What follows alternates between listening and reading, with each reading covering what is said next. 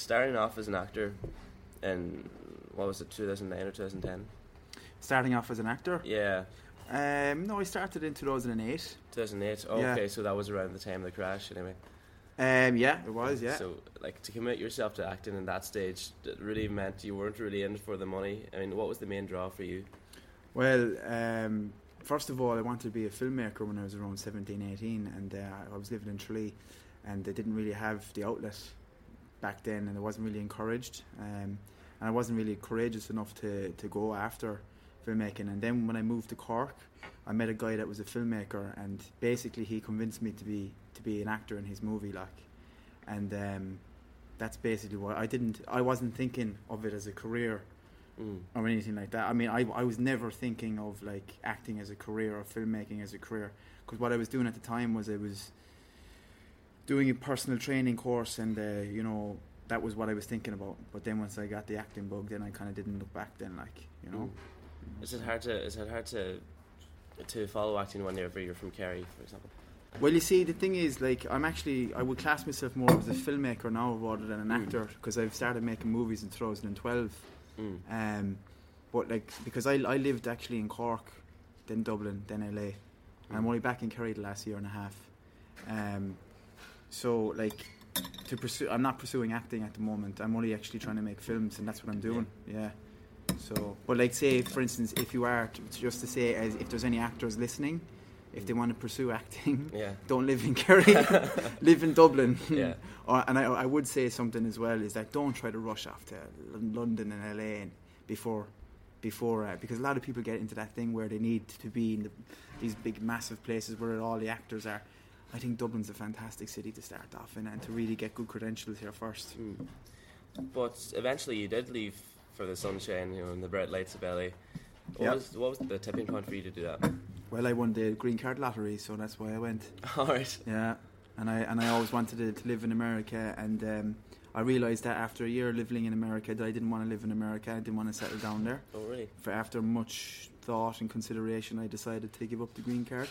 And I know people are listening, thinking this is, this is the most stupidest thing you'd ever do in your whole life. And I would have said that to myself the previous year, but no, I'm completely 100% settled in Ireland and England. I would, I would, I would definitely think of England as a, an option as well Mm. at some point. But I think Ireland is a great country to, first of all, to start your career and to get a name for yourself. Mm. And then once you do that, you have the world's your kind of your oyster. But like, I kind of realised, and a lot of people warned me before I moved away, that don't move away before you've actually done something that's worthwhile. You know, Mm. so that's basically why I came back. Yeah. Yeah. But um, whilst whilst you were over, you, you honed your craft in a few prestigious acting schools. I mean, how valuable do you count that experience? Even though if if America wasn't for you, how valuable do you count the experience itself? The experience was unbelievable. I wouldn't change it for the world. The year that I had over there was exceptional. Um, just to say that I did attend a couple of schools, but there was a couple of schools in particular that I did stick with. Um, the, the, the IO West, um, the Improv Olympic West Hollywood, um, the, um, the IO, sorry, the Improv Olympic um, Hollywood Theatre. I did um, some improvisation, class, um, a lot of improvisation classes there, and that was the best training I ever got in my whole life Mm. first of all as a human being for confidence second of all as an actor and third of all just for like unbelievable fun it was just amazing Yeah. i did classes with a guy called doug warhit he was top 15 acting coaches in, in la and again that was for confidence in front of a camera you know that was amazing it was so it was so much better than the classes here like it's Mm. just because they're so they're so like more, more expensive but Yeah. the class we're, we're so behind here really like you know i mean but it is los angeles after all like you know but but then when i was in la just to say as well that i realized that my true passion was filmmaking even though i love acting and i still act in all my films Mm. but i kind of realized that filmmaking is my true passion so that's what i learned as well Mm. So you know when you wrote and produced "Oh the Accents when you were there, yeah uh, what did you learn about yourself when you branched out to other disciplines like that? Well, with with all the accent, actually, immediately after I finished my improvisation training, we did all the accent, and basically what happened was that the guys I was working with showed me that you can actually write, produce, and and possibly go on to direct stuff as an actor. You don't have to wait around for auditions and stuff. And during the, the shoot, I don't know if you've seen the film, but if anyone wants to watch it, it's online on YouTube. Um, a lot of this, the middle scenes were improvised, Mm. and I felt because of my what I just learned from the improvisation classes, I was able to literally translate it into the film because the guys were so great. They were just literally that was their natural way of doing things was improvisation. So I was able to to go along with it, you know. So uh, I thought it, it was just you know I think training is essential, and um, you know you can definitely translate it into anything that you do. Then You did get more work over here in Ireland in the TG car series Maru. Well, actually, was that I didn't actually see that. Was that an Irish? well that was actually before I went out there. Oh, was it before? Okay. It was before, but um, I actually did two shows with them, but one of them never got aired, which was which was. Um, well, first of all, just to answer your question, it's it's it's Irish, Yeah. but what it is is there was a narrator doing Irish, Oh, so it was English speaking act, act scenes, and then there was a narrator speaking Irish, and then um, the Irish would come up in English Oh, okay, subtitles. But it was very popular. Like a lot of people watched it. Yeah. A lot of people saw it. Like, um, and then I actually did another show with them before I left. But there was a huge problem, a huge fight between one of the actors and the, the main guy and the producers. So they actually called me when I was in LA to come reshoot. But they Oh, said you you're in? LA, so and uh, I couldn't reshoot it. Like, but so I was a bit pissed off. But I still think I got the credit for it though on, on online. So it's still still there. Yeah, I think they have to give you the credit. Yeah. You got a role in Chemical 15. I mean, can you tell? me 13. that? Oh, 13. Jesus. Chemical 13. Chemical 13. Yeah, sorry. That's okay. I don't know. oh my god. the, the 15 isn't made yet, it's in pre production. We actually made 14 as well. Uh, you just didn't hear about it because it's, it's not really good. It's like Big Hero 6 or Ocean. Yeah, yeah, exactly. Die Hard, Die Hard 6 is coming out soon. but um, uh, Chemical 13 in Los Angeles. That was my first role, Los Angeles. Mm. Did three, I did three films out there, and um, I actually met all the guys from Audi Accent on that shoot. Well, not all of them, but some of them. And then we did, filmed another one called Drifter. But Chemical 13 was a horror film shot in an abandoned hotel in San Bernardino, California Mm. and it was a big big enough budget like you know it was i think it was 10 20 grand or something it was great you Yeah. know um, and um, yeah it was it was great I, i'm actually going to be showing chemical 13 in tralee in april or may along with the premiere of my film Sin Eater as well so if anyone's in tralee Yeah, definitely. Yeah. We'll post it up. It'll on be the online. Page as, as Yeah. yeah Tell me about uh, 2013's Jacob Wrestling the Angel. You know, after you, after you uh, after you came back, uh, you of course you wrote and directed it. Tell me about the film and tell me about the limelight you know it received in Yeah. Cannes. Yeah. Well, Jacob Wrestle with the Angel is about um, a tortured artist trying to finish his masterpiece, but he's got a very um, peculiar obsession with this interview and this girl that's giving the interview, and it's it's tormenting him. It's a real, uh, it's a very psychological art house film, Mm. and um, I wrote, produced, direct, and lead uh, was the lead actor in that, and I realised after that that that's a lot of work. Like Yeah. even for you know for a small film, you know it's it's incredibly difficult because you know just to say that you know if, if you hear like actors like Mel Gibson and Ben Affleck doing these type of things, you know when they're writing, directing things, Mm. they have about two or three hundred people behind them as well. I had no one behind me, so it's a different kettle of fish, you know.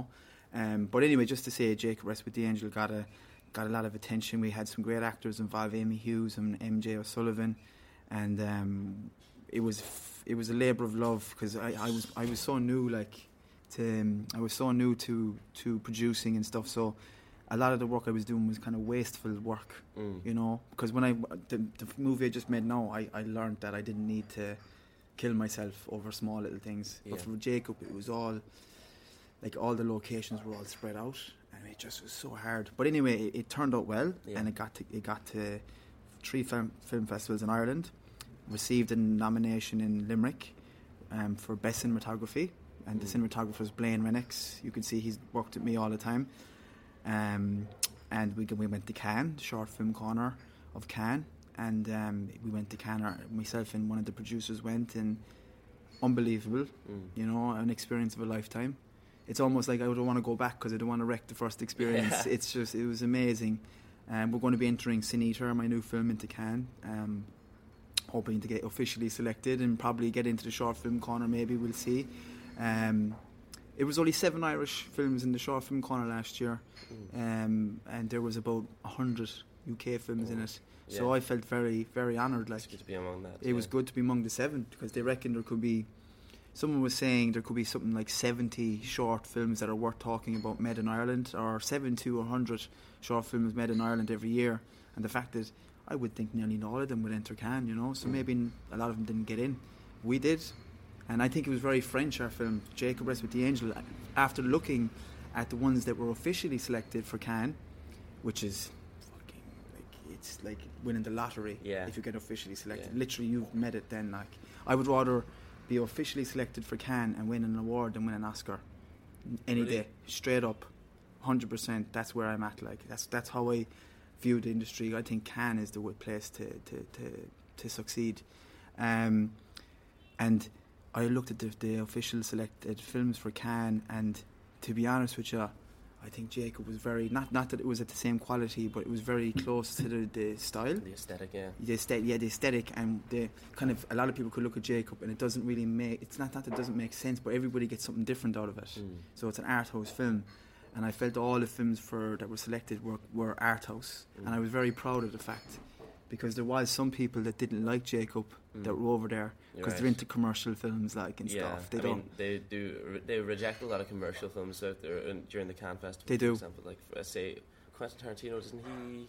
Quentin Tarantino was put on the map because he Yeah. won the award for for Pulp Fiction, like or for Reservoir Dogs. Was it? Was Yeah. it Reservoir Dogs? Oh, It was Pulp Fiction. mm, I think it was. Anyway, but that's how we met it. yeah. That's how we met it, like, because he's never going to win Oscars, like, really. Like, I mean, I think he did win something for, for Django Unchained, but um, he's never going to win an Oscar for Pulp Fiction, say. No. You know what I mean? But he won the award for Cannes, and boom, there he is. Mm. You know what I mean? Because the Oscars is very political and very commercial and stuff like that, and I'm not really into that. Like, Mm.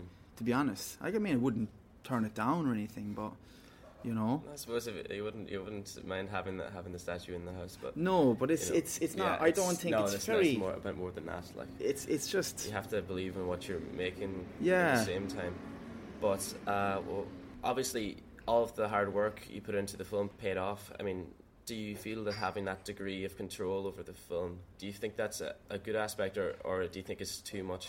too much as, work. As you said before, yeah, you said it was too much work, but do you think it was worthwhile considering you had that, you were able to completely drive the film in Mm. the direction you were going to go into? Yeah, well, see, like, 100% because it gave me the experience to learn that, to say for Sin Eater, I learned that I could, con- um, I could contain a lot of the work, like, that I didn't have to fucking go, I'm sorry, I'm cursing. I said, um, We're on after nine. yeah, is it? Okay.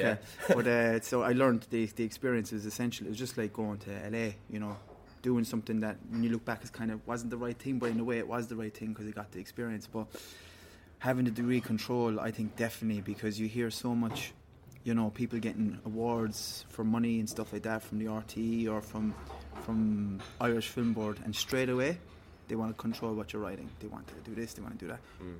can be good because maybe you got someone that's actually good at what they do, but they will definitely want to change what you want to Mm. portray. Now, I'm going to be honest. From Jacob Rest with the Angel to Sin Eater, what I have done in myself is try to contain the story somewhat, so that it is a little bit more commercial, Mm. but in a sense still kind of giving um, an impression that people can make up their own minds. Yeah, But it is a little bit commercial because just so much you can. It can be accessible, like. it can be more accessible and the film festivals in Ireland that are not because a lot of them don't really want art house like Mm. I just want to get on the map here a bit more because Joe Mullins is involved and just the fact that we can sell the the film from Joe Mullins he was the lead actor of Pilgrim Hill Ger Barrett who is basically a Hollywood director now because he's over in Hollywood he's going to be making movies with Charlize Theron we have um, um, Joe Mullins who was in that film that made him big um, in our film Sin Eater so I suppose at the same time, nobody's telling me how to make Eater either. Like, but in, I'm, in my own mind, I'm, I'm saying to myself, look, I have to be a little bit more commercially minded, you know. But you can be. I think Nicolas Winding Ref, Refn is one of the main guys that kind of makes commercial films, but with art house sensibilities. Mm. You know, he makes things that are just about accessible. Like, Mm. you know, maybe not so much with Only God Forgives, but if you break down Only God Forgives, you can see that there is a method to his madness. I'm sorry, I'm probably going way off point No, here. you're grand. Yeah. I mean, it's like it's like the the story about Martin Scorsese and the when he was his producers told him to cut cut a scene at the end with the you know there's too much blood. You know the massacre scene at the end of Taxi Driver. Yeah, yeah, and he, he threatened he he was threatening all night to go and shoot the shoot the producer like kill him. yeah. Yeah, said, I didn't like, hear that, Slash yeah. his slash his canvas like and Wow. break his masterpiece. Yeah. But eventually they talked him out of it anyway, and instead they desaturated the blood at the end so that they could show it. I mean, do you think that all or nothing approach? Do you think that's that's a bit too much, or do you? Th- oh, what am I saying? Well, I, I, I no, I think I know what you're saying, and I Yeah. think if you look at Taxi Driver, like I'm going to be a bit con- controversial, and I, I think the, one, of, one of the weakest parts is the bit- is the bit at the end, and, and are you saying that the producers got involved in that? the producers the producers tried to get involved in it because it wasn't commercially viable Yeah. really to have the blood at the end so saturated. They couldn't get the the rating. I think it was. Right. Yeah, because you could see like there was something not right about the way they filmed it. Like I Mm. think maybe it's because it's seventies as well, so they weren't as advanced, but Yeah. it just seemed a little bit like there was something not completely right. You could see maybe there was an element of control from somebody else. Yeah. But you know, just to say on a point that sometimes you have to go with the flow as well. Say Mm. creatively. Um, the, the biggest one for me, I can that I that in, in in big films that throughout the years was um, Francis Ford Coppola with Apocalypse Now. Like he wanted he wanted Brando to be a big king, you know, up and everybody to be, you know, kind of bowing down to him. Brando turned up obese. So basically, he had to work around that, like, Yeah. and put him in the shadow. He says, "I want to be in shadows." And look what happened. It, it created what Apocalypse is now. Like. So sometimes I think that you have to have the the the unbelievable control over what you're doing, but then you kind of have to let go as well Mm. to to the things that happen. That's all about you know it goes back to this thing of improvisation. Yeah, exactly. And that's why with Jacob Rest with the Angel, I didn't even come up with the thing of him being an artist. That was somebody else, Blaine Mm. Renix. He said, "What is Jacob?" I said, "I don't even know what Jacob is." Next, he said, "What about if he's an artist?" So I'm not going to take all the credit. Like there's other people involved Mm. that when they say things, you kind of have to. You see, if somebody's too precious about something, Mm. then see, I, I like to have control, but at the same time, I know I'm not the master of this. You have to be able to listen to people, take what's good, leave the rest, Yeah. and then you have to be able to um, understand that there's other people that actually have huge creative input into what you're doing, and I totally 100% believe in that. And I think what makes a good director is a person that can trust the people around them to know that that that they, they can do their fucking job like Mm. you know? And you can you can be sure that Scorsese and Quentin Tarantino and all these people that we love Winding Refn they trust the team around them. And that's what that's who I have around me people I trust you know? And that's that's what it's all about like Mm. you know? So I am a bit of a control freak but not that much. Uh, say Jacob Wrestling with the Angel. It's got a lot of dark, got a lot of dark themes in it. Yeah. it's much like uh, Chemical Thirteen. Um, do you feel a filmmaker, a screenwriter, or artist of any sort needs to access these, you know, alcoves of your mind? Like, Well, that's what Jacob Rest with the Angel is all about. It's about Mm. the alcoves of the mind, and it's about going into the right into the subconscious. And I suppose it was very inspired by a big commercial film, Inception. You know, but Mm. at the same time, again, Christopher Nolan is one of those directors that makes things that really, you know, art house sensibilities. You know, like he kind of challenges film goers, even people that go the pop the popcorn munchers, like Yeah, go to yeah. the cinema. But I was inspired by Inception about the whole dream state and subconscious, and, and I think as an actor or as a filmmaker, especially or as a writer, um, um, God, you, you really have to go in there. Like you know, it's Mm. very tough. It's very Yeah. tough to be a writer. Like you know, it's very tough to. I'm writing something at the moment, DTS, and that's my my, my first feature film. And you know, it's it's it's it's in it's in progress. Like in, and people ask you how how is it going and what's it about, and I'm actually I know what it's about, but I can't verbalize it too well. mm, You know what I mean? yeah, And it's like that. It's sometimes you have to suffer for your art. Like yeah, you really do, because if you're not, you're not an artist. You know, you're not you're not really doing what you're meant to be doing. You know, you really need to suffer for it. Like it might sound a bit ridiculous to some people, but it's very true. Um, you need to be on your own. You need to be doing things. You need to be researching. You need to be talking to interesting people. You know, superficiality is just not the the way. Like it is for some people. That's what they want. They want the money, the fame, and the glory. And it's nice to have all those things, but Mm. No, you need to get into the fucking the psyche, like. And Yeah. I do a lot of work as well, personal personal development work. You know, I do a lot of stuff, spirituality, and I have counselling, and I do all these things because, you know, I'm a flawed human being at the end of the day, and I think all these these things they really, really, really, really help art, like.